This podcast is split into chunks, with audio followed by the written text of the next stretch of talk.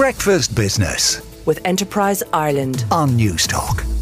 Now, Domino's Pizza is on the hunt for a thousand employees here. It's a mixture of full and part time roles designed to help cope with demand for pizza during the World Cup. Scott Bush is Chief Executive of Domino's in Ireland and joins me on the line now. Morning, Scott. Morning, Gavin. How many of these gigs are full time and how many are part time? Because once the World Cup is over, obviously you might not need them anymore. Yeah, very good point. Um, and I think, like most businesses, there's obviously some natural attrition that takes place through any trading period, and Christmas isn't un, uh, isn't isn't any different to that. So, um, in terms of an actual split, it, it could be 50-50, It might even be 60-40 um, around permanent versus part time. But it, it really comes down to the applicant and how ambitious they are about moving forward through uh, through the business. I'm interested in, uh, well, to use the jargon, your channel mix, Scott. In other words, what percentage of your orders are made physically in the store and what percentage of your orders are made remotely, whether over the phone or online?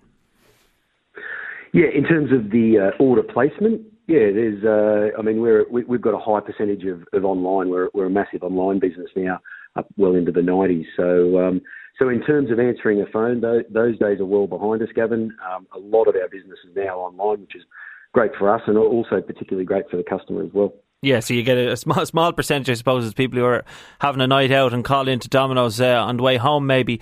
I wonder, does this mean, though, that maybe you could see yourself sort of shutting retail outlets and going online only, and maybe you just have, uh, I don't know, kitchens in a warehouse somewhere? Yeah, well, potentially, but at this stage, it's all about offering, uh, you know, give, that offering to the customer and, and, and basically giving the customer what they want. There's definitely still a demand for, uh, you know, customers to uh, to be able to drop into a store. Um, they're still very sensitive. Customers are still very sensitive about where, where their food's coming from, um, and of course, that's been a big part of our our mandate to date uh, around the quality product and, and speed of service is really, really important to us as well. What impact is the cost of living crisis, the inflation crisis, I suppose I should call it really when, when it comes to this? What impact is that having on your production costs? Yeah, we're not we're not immune to that. Of course, um, food and, and, and, energy, food costs and energy uh, prices impact us the same as it does everybody else. And um, you know, we've still got a massive a massive driver around how we uh, uh, how, how we we avoid passing any of those costs on to the consumer. And um, you know, for, in, in, our mind, it's still important to be to be at the forefront of, of a quality product at the right price um, through driving good value. So that's that, that's our uh, that's our main driver. Okay, so you you haven't put up prices yet, then?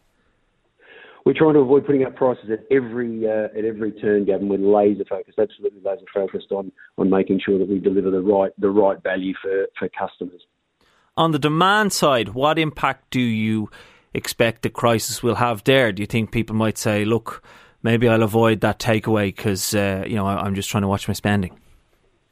Yeah, people still like a treat though. Um, it's it's interesting when you look at at consumer behaviour. They uh, they'll either trade down into us as a as a you know as a, a food service provider that that offers a good product um, at a at a fantastic price, and of course delivers. That's interesting. Sorry, sorry to interrupt you. Do you mean they decide instead of maybe going out to a restaurant, they'll order a, a Domino's instead?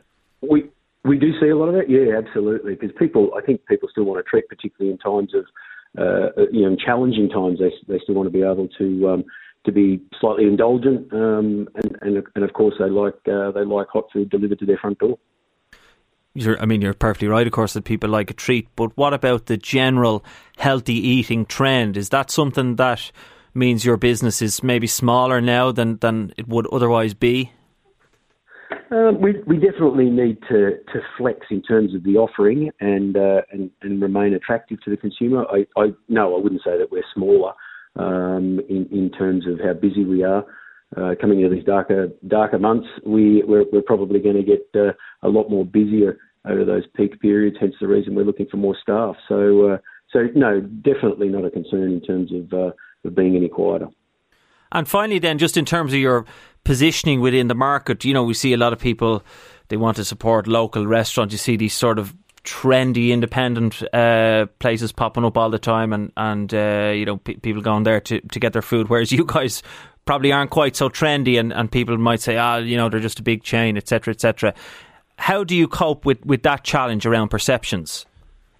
Yeah, really good question. I think consistency is the key. Being able to deliver a hot, fresh pizza at the right price in and around that 20 minute mark is, is something that the business has been built on over the last 30 years. So, you know, we, we have to remain laser focused on that. And, and you're right, the trend part is uh, is something that we, we need to keep an eye on.